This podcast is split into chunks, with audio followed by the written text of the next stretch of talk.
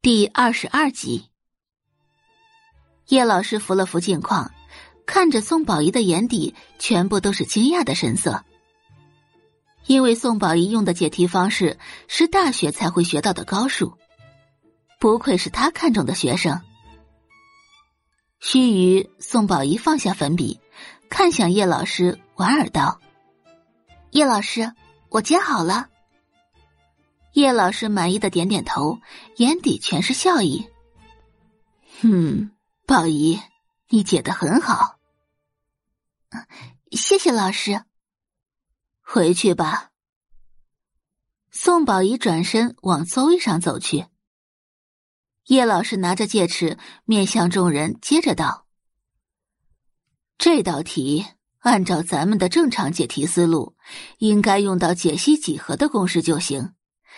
但咱们的宋宝仪同学很巧妙的用到了大学高数才学到的公式。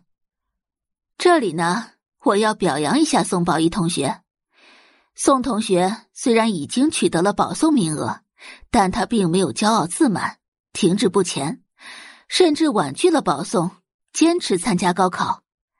他这种精神值得我们班所有同学们学习。宋宝仪的优秀在方方面面。单说保送，国际学校每年有两名保送名额，全部都是双一流大学。这个保送名额可不是什么人都能拿到的。宋宝仪是参加了国外的奥数比赛，取得了前三名才拿到的名额。大家本以为宋宝仪在拿到保送的名额之后就不来学校了，可宋宝仪没有，他每天都和大家一样坚持上下学，没有一点点觉得自己拿到奖了就傲视天下一切。面对媒体镜头问他为什么要放弃保送名额的时候。他只有一句话：“我觉得保送没有挑战性，我的目标还可以定得更高。”记者问道：“那是多高呢？”毕竟拿到保送名额，对于普通人来说已经是遥不可及了。宋宝仪回答道：“云城状元，甚至全国状元，又何尝不可呢？”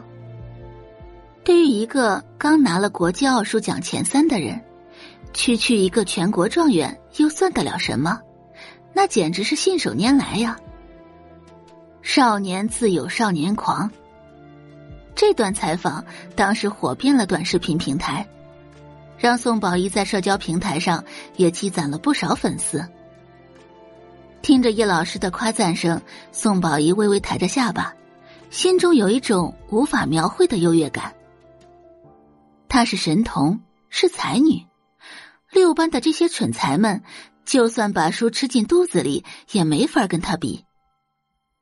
叶老师接着道：“有件事呢，我要强调一下，咱们班的某些人，不要仗着自己出身好就为所欲为，应该以宋宝仪同学为榜样，就算出身好，也不忘发愤图强。”父母只能给你一时的富贵，给不了一世的富贵。仗着现在的权势来吆五喝六，有没有想过，以后父母不在了，你要怎么办？做人呐，要知道居安思危。叶老师这番话看似是对着全班同学说的，可实际上眼神却若有若无的看向了宋画。他本以为宋画会有点自知之明，多少会羞愧一下。可谁知道，宋画不但没有自知之明，而且连脸都没有红一下，简直是无可救药。叶老师虽然很看不惯这名戒毒生，但此时此刻也只能把这股邪火给压回肚子里去。希望宋画能早点开窍，清楚的认识自己，从国际学校退学。宋宝仪看出了叶老师的想法。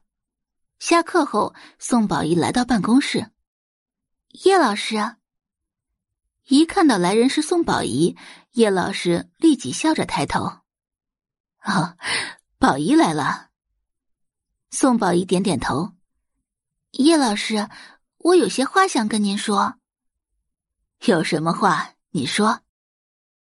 叶老师起身给宋宝仪倒了杯水，宋宝仪接过水，说了句谢谢，接着说道：“叶老师，您是不是对我姐姐有什么误会呀？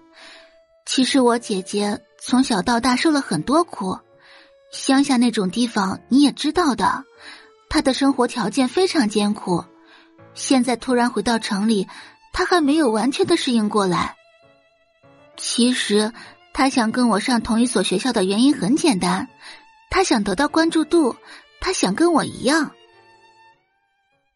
感谢您的收听，去运用商店下载 Patreon 运用城市，在首页搜索海量有声书，或点击下方链接听更多小说等内容。